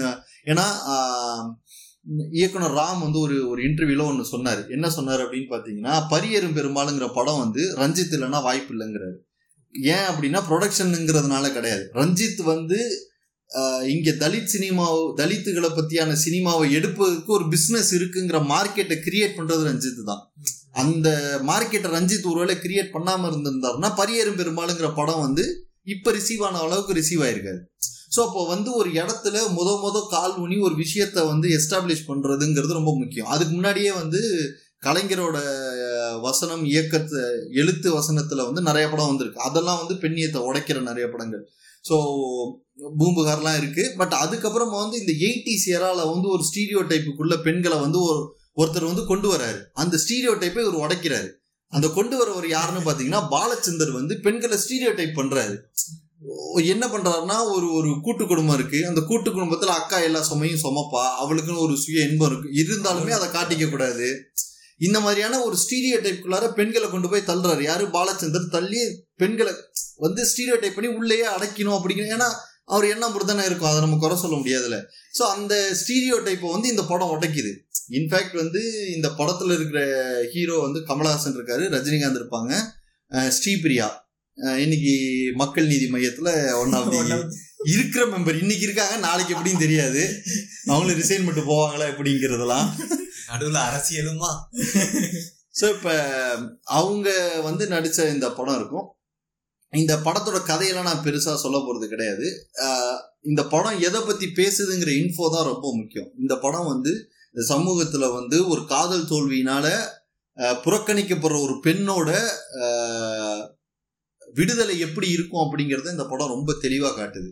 ஒரு பெண் வந்து விடுதலை அடைஞ்சிட்டா, அவளுக்கு வந்து விடுதலைக்கான சுவாசத்தை எடுத்துக்கிட்டா அப்படின்னா அந்த ஒரு பெண் எப்படி இருப்பா, எப்படி இருக்கணும் அப்படிங்கிறத வந்து இந்த படம் ரொம்ப தெளிவாக காட்டும். இன்ஃபேக்ட் இந்த படத்தில் வந்து ரொம்ப முக்கியமான விஷயமா நான் பார்க்குறது என்னென்னு பார்த்தீங்கன்னா, இந்த படத்தில் வந்து ரெண்டு ஹீரோ இருப்பாங்க. அவளை ஏமாத்தனோட விட்டுருங்க, விட்டுட்டிங்கன்னா ரஜினி கமல். இதில் ரஜினி வந்து ஒரு உமனைசர், கமலஹாசன் வந்து பெண்களை வந்து தஸ் ஒரு சும்மா சாதாரணமாக இதை உடலாக பார்க்காதீங்க, பெண்ணுங்கிற ஒரு உணர்வு இருக்குது அப்படின்னு ஒரு பெண்ணியம் பேசக்கூடியவர். ஆனால் அந்த பெண்ணியம் பேசக்கூடியவர் ஒரு காலகட்டத்தில் குடும்ப சூழலில் அவர் எங்கே போய் மாட்டுறாருன்னு பார்த்தீங்கன்னா, திரும்பவும் ஒரு பெண்ணை வந்து தா அடிமை இதுக்குள்ளே சிக்கிற மாதிரியான ஒரு சூழலுக்குள்ளே வந்து வரும். அப்போ வந்து இந்த இந்த ஸ்ரீபிரியா என்ன முடிவு எடுக்கிறாங்க, என்ன சொல்கிறாங்கிறதோட தான் இந்த படம் முடியும். இன்ஃபேக்ட் இந்த படத்தில் ஒரு பொண்ணு கெட்ட வார்த்தை பேசுவோம், ஒரு பொண்ணு வந்து செக்ஸை பற்றி பேசுவோம், ஒரு பொண்ணு வந்து நியூடிட்டிக்கும் எக்ஸ்போஷர் செக்ஷுவல் எக்ஸ்போஷருக்குமான டிஃப்ரென்ஸை பேசுவோம். ஸோ இந்த படம் வந்து அந்த மாதிரியான பல விஷயங்களை எக்ஸ்ப்ளோர் பண்ணிட்டு வரும். இது வந்து உண்மையாகவே எண்பத்தி எழுபத்தி எட்டில் எடுத்த படம் அப்படிங்கிறது வந்து எப்படி நம்மளுக்கு பிரமிப்பாக இருக்குன்னா, சில படங்களை காலம் கடந்து எடுத்திருப்பாங்க. இருபது வருஷத்துக்கு அப்புறம் பேசக்கூடிய கருத்தை வந்து ஒரு படம் இப்போவே பேசும். அந்த அளவுக்கு இது ரொம்ப முக்கியமான ஒரு படம். இதை இதை வந்து பார்த்து டேட்டா பேஸில் ஸ்டோர் பண்ணி வச்சுக்கிறதுங்கிறது ஒரு நல்ல விஷயம். ஏன்னா இது வந்து நிறைய விஷயத்துக்கான எக்ஸ்ப்ளோரேஷனுக்கான கதவை திறக்கும். இது இல்லை இப்போது இப்போ இருக்கக்கூடிய ஃபிலிம் மேக்கர்ஸ் நீங்கள் எடுத்துக்கிட்டிங்கன்னா வச்சுக்கோங்களேன், அவங்கெல்லாம் வந்து சில முக்கியமான படங்கள் வச்சுருப்பாங்க. அந்த முக்கியமான படங்களில் பார்க்கும்போது இது இதெல்லாம் இப்போ நான் ஒரு உதாரணத்துக்கு வந்து ஒரு சத்யஜித் ரே எடுத்த படங்களாக இருக்கட்டும், பதேர் பாஞ்சலி பார்த்து தான் நான் வந்து இன்ஸ்பயர் ஆனேன்னு மார்டின் ஸ்கார்செஸ் சொல்கிறது. ஸோ அப்படி இருக்கும்போது ஒவ்வொரு படைப்பாளிக்கும் வந்துட்டு ஒரு முக்கியமான படங்கள் எல்லா படைப்பாளிக்கும் இருக்குது. அதில் ரொம்ப முக்கியமாக இந்த படம்லாம் பார்க்காம நீங்கள் சினிமாவே எடுக்காதீங்க அப்படின்னு சொல்லக்கூடிய அளவுக்கு நிறைய படங்கள் இருக்குது. அதில் அதில் ஒரு படம் தான் நீங்கள் இப்போ இந்த அவள் அப்படிதான். எனக்கு வந்து இந்த அவள் அப்படிதான் பார்க்கும்போது பார்த்துட்டேன், ரொம்ப வருஷம் ஒரு நாலஞ்சு வருஷத்துக்கு முன்னாடி பார்த்துட்டேன். அந்த படம் பார்த்து ஒரு ரெண்டு வருஷம் கழித்து இன்னொரு படம் இதே இது ரிலேட்டடாகவே ஒரு விஷயம் பேசக்கூடிய ஒரு படம் வந்துட்டு தமிழில் வருது. நம்ம நீங்கள் சொன்னீங்களா இயக்குனர் ராம் எடுத்த தரமணின்னு ஒரு படம் வருது. அது உண்மையில சொல்ல போனோம்னா அது ஒரு பெண்ணியம் எப்படிப்பட்ட கட்டமைப்புக்குள்ள இருக்கு, அந்த பெண்ணியத்தோட சைக்காலஜிக்கல் விஷயங்கள் என்னன்றது அந்த படத்தை ரொம்ப, if I get a chance நான் வந்து அந்த படத்தை பத்தி இன்னும் நல்லா பிரீஃபா பேசணுன்றது என்னுடைய ஒரு ஆசையாகவும் இருக்குது. பட் அது பார்க்கலாம், மேபி ஃபியூச்சர்ல அமைஞ்சா பார்க்கலாம். பட் அது ரொம்ப ரொம்ப முக்கியம். அவள் அப்படிதான் எப்படி ஒரு ரொம்ப முக்கியமான ஒரு, நீங்க இப்ப சொன்னீங்க இல்லையா செக்ஸ்ன்றதுக்கும் எக்ஸ்போஷர்ன்றதுக்கான டிஃபரன்ஸை ஒரு கேரக்டர் பேசுவோம், அது மாதிரி இந்த படங்கள் வந்து ஒவ்வொரு கேரக்டரும் ஒவ்வொரு விஷயத்த நம்மளுக்கு வந்துட்டு சொல்லிக்கிட்டே இருக்கும். பெண்ணை நம்ம என்ன மாதிரி இது பண்ணணும், ஐ மீன் ஹேண்டில் பண்ணணும், பெண்ணுன்ற உணர்வை வந்து நம்ம எப்படி ரிசீவ் பண்ணணும் அப்படின்ற எல்லாமே அந்த தரமணின்ற படம் வந்து பேசியிருக்கோம். ஸோ அவங்களாம் தான் இதெல்லாம் பார்த்து அந்த அவள் அப்படிதான் பார்த்து தான் இன்ஸ்பயர் ஆகி மேபி அவங்களுடைய கருத்துக்கள்லாம் வச்சிருப்பாங்க. இன்ஃபேக்ட் இறைவி கூட சொல்லலாம். இறைவி வந்து கார்த்திக் சுப்பராஜோடைய வந்து ஒரு பெண் வந்து அவருடைய பார்வைக்கு எப்படி பெண்கள் அப்படின்றது கூட சொன்னதா கூட இருக்கலாம். அதுவும் ஒரு நல்ல படம் தான், மென்ஷனபிள் மூவி தான். ஓகே, ஸோ ஐ திங்க் இதோட இந்த எபிசோடோட முடிவுக்கு வந்துட்டோம். வேற சில படங்கள் எல்லாம் வேற சில ஜேர்னர் அநேகமா நெக்ஸ்ட் டைம் வரும்போது நம்ம ஆங்கிலம், தமிழ், ஹிந்தி இந்த மாதிரி இல்லாம வேற வேற மொழிகளோட சில படங்களை சஜஷன்ஸ்ல எடுத்துட்டு வரோம். நன்றி.